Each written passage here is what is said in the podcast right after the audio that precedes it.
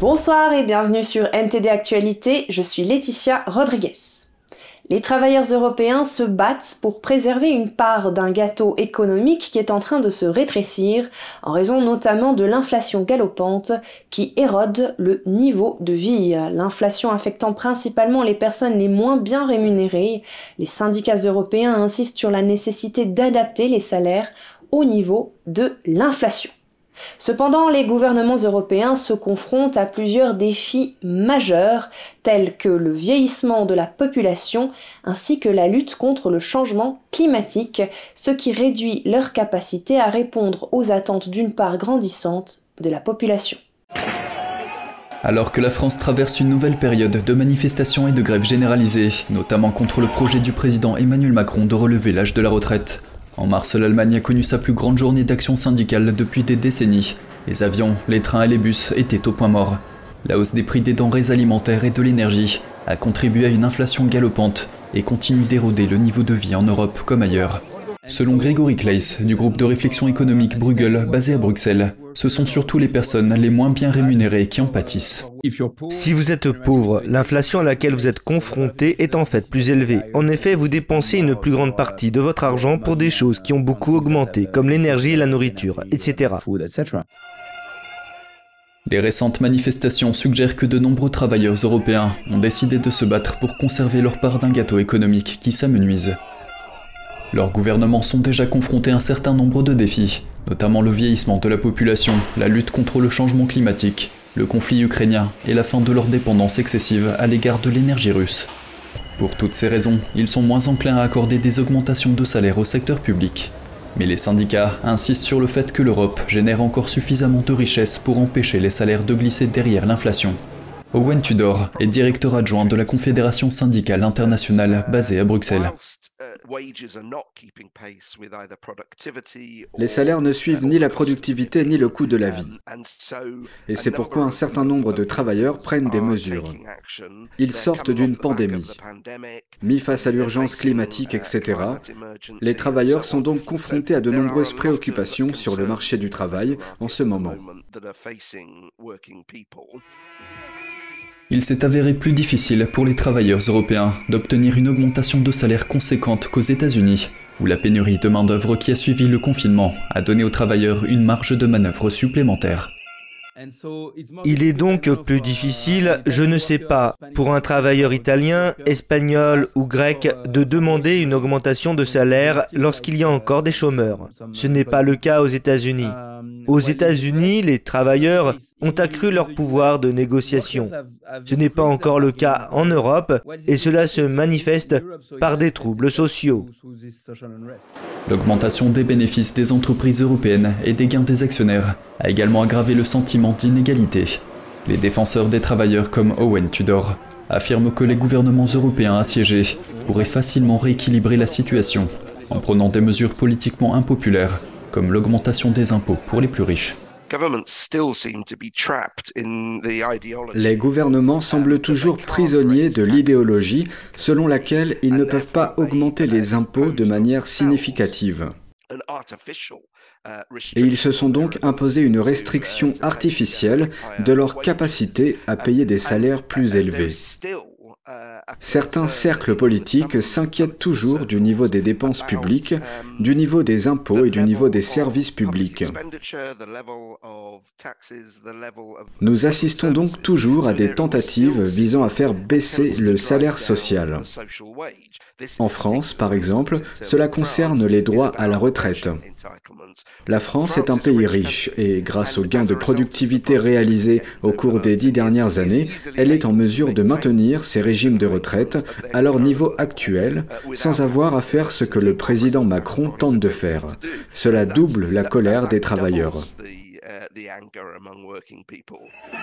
Et cela pourrait se traduire par de nouvelles manifestations et des débrayages en France et par des grèves en Allemagne.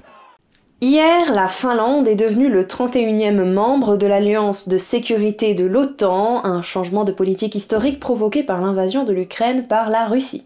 Le Premier ministre Rishi Sunak a déclaré que l'adhésion du pays nordique rendrait, je cite, chacun d'entre nous plus sûr. Moscou a menacé de prendre des contre-mesures. La Finlande a officiellement rejoint l'OTAN. Merci beaucoup. Avec la réception de cet instrument d'adhésion, nous pouvons maintenant déclarer que la Finlande est le 31e membre du traité de l'Atlantique Nord. Mardi, le drapeau finlandais s'est tissé aux côtés de 30 autres drapeaux au siège de l'OTAN à Bruxelles. Le Premier ministre Rishi Sunak s'est félicité de l'adhésion de la Finlande et a déclaré ⁇ C'est un jour historique pour vous et pour notre alliance. C'est une étape qui renforce la sécurité de chacun d'entre nous. Le ministre britannique des Affaires étrangères, James Cleverly, a participé à la cérémonie d'adhésion du pays nordique au siège de l'OTAN. Aujourd'hui, ce que nous voyons est, je pense, le résultat direct de l'agression de Vladimir Poutine et de son invasion illégale de l'Ukraine, le jour où un nouvel allié rejoint notre alliance défensive. Je pense que c'est très positif. La présidente finlandaise a parlé d'un grand jour pour la Finlande et d'un jour important pour l'OTAN. La sécurité et la stabilité sont des éléments que nous ressentons très fortement et nous pensons tous que si les gens peuvent vivre dans des circonstances sûres et stables, c'est l'élément de base d'une vie heureuse.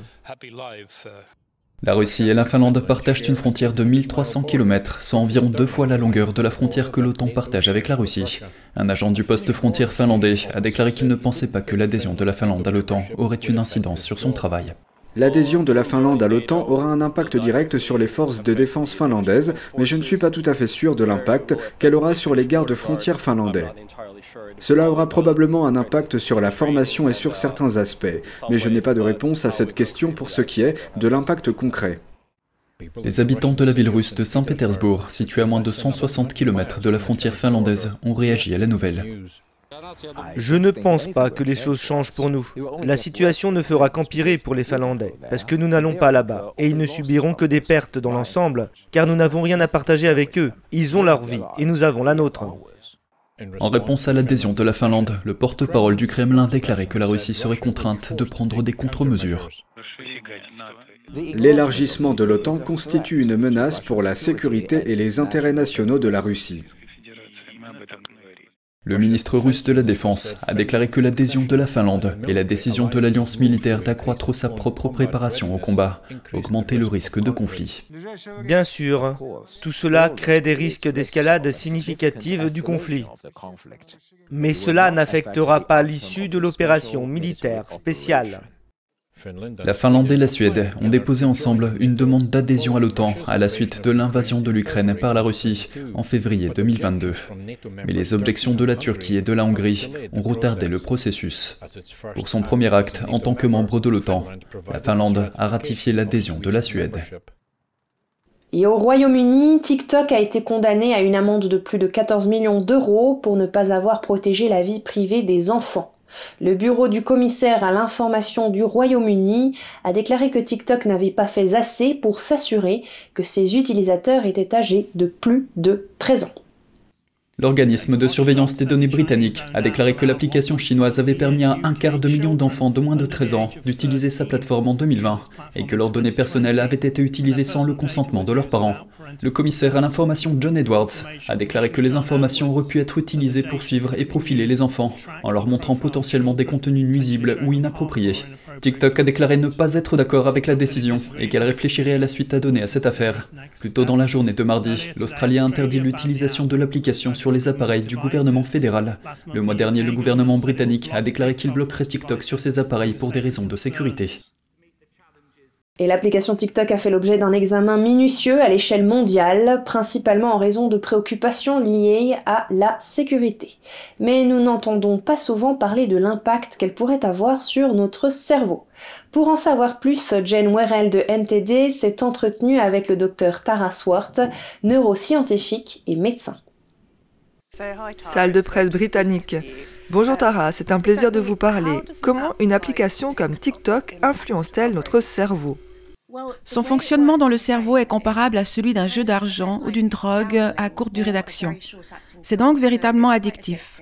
Et pour ainsi dire, il faut l'utiliser de plus en plus pour obtenir la même dose de récompense dans le cerveau.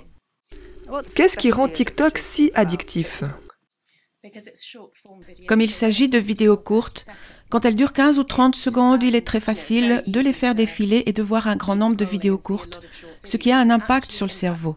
Il devient alors plus difficile de regarder ne serait-ce qu'un épisode d'une émission de télévision, sans parler d'un long métrage. Nous sommes donc beaucoup plus récompensés lorsque nous voyons de nombreux clips courts. Et vous savez, c'est un peu comme au jeu. Lorsque vous postez quelque chose et que vous cherchez à savoir combien de personnes l'ont aimé ou commenté, si vous n'obtenez pas le résultat escompté, vous recommencerez pour essayer d'obtenir la récompense que vous auriez eue si une de vos publications était vraiment populaire. C'est intéressant. Vous disiez que c'était comme les drogues. Comment cela fonctionne-t-il? Certains types de drogues libèrent de la dopamine et de la noradrénaline dans les synapses du cerveau. C'est exactement ce qui se passe lorsque nous regardons TikTok. Est-ce un accident d'avoir créé quelque chose qui crée une telle dépendance? C'est une histoire intéressante car bien que je ne puisse pas dire s'il a été créé pour engendrer une dépendance, cependant il s'est avéré très rapidement que c'était le cas. Et je pense que des ajustements ont été faits pour maximiser cela. Vous savez, la longueur des vidéos, le type de contenu, et aussi la façon dont vous êtes récompensé en interagissant avec l'application.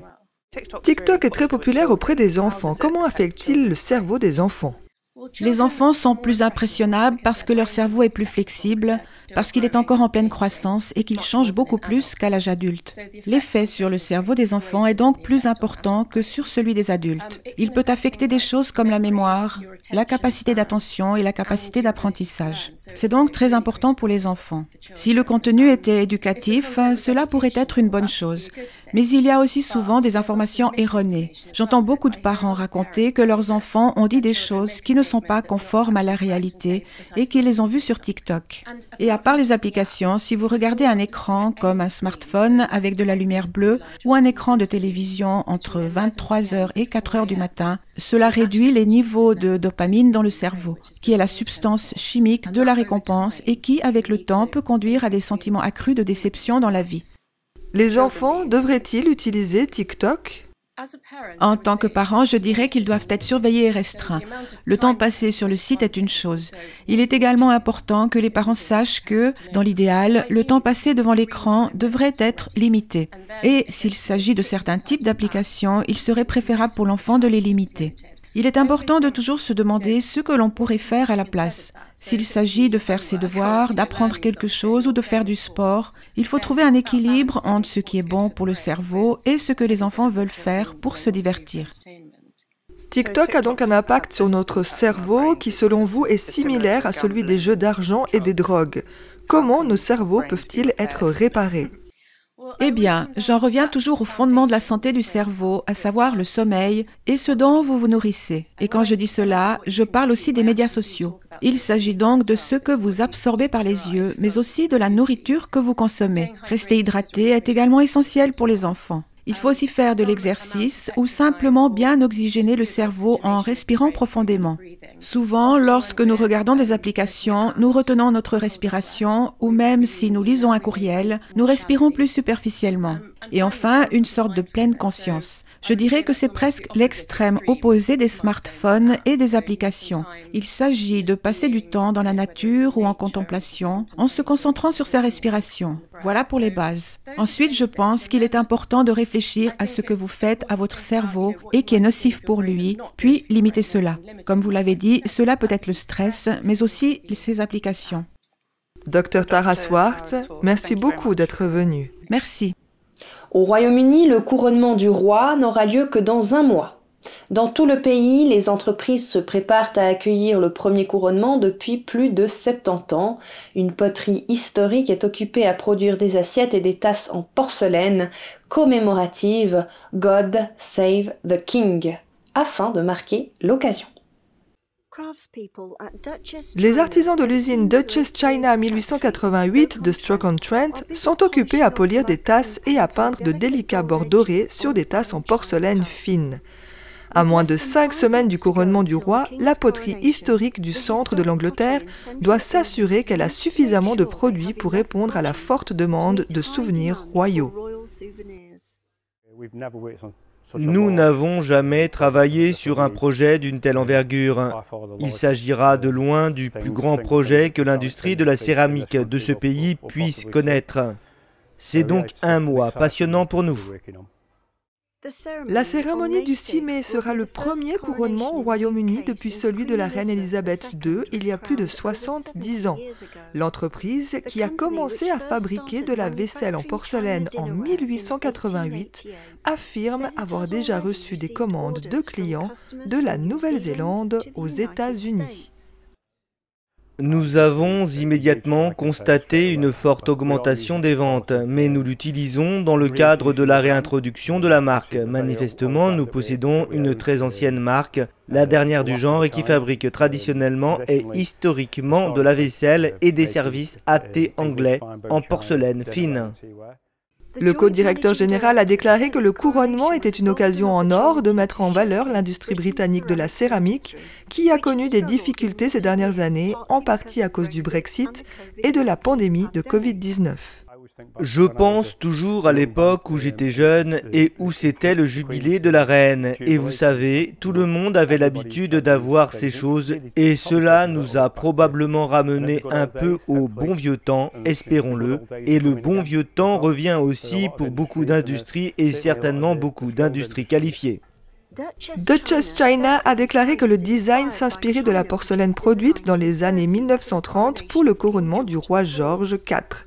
Une tasse God Save the King coûte 28 euros et une assiette environ 34 euros. Et c'est ainsi que s'achève cette édition. Merci de nous avoir suivis. Vous pouvez retrouver tous les programmes de NTD sur Genjing World, la plateforme 100% propre, en tapant www.genjing.com/fr-fr ou en cliquant sur le lien qui se trouve sous notre vidéo YouTube. Je vous souhaite à toutes et à tous, et de la part de toute l'équipe de NTD, une excellente soirée.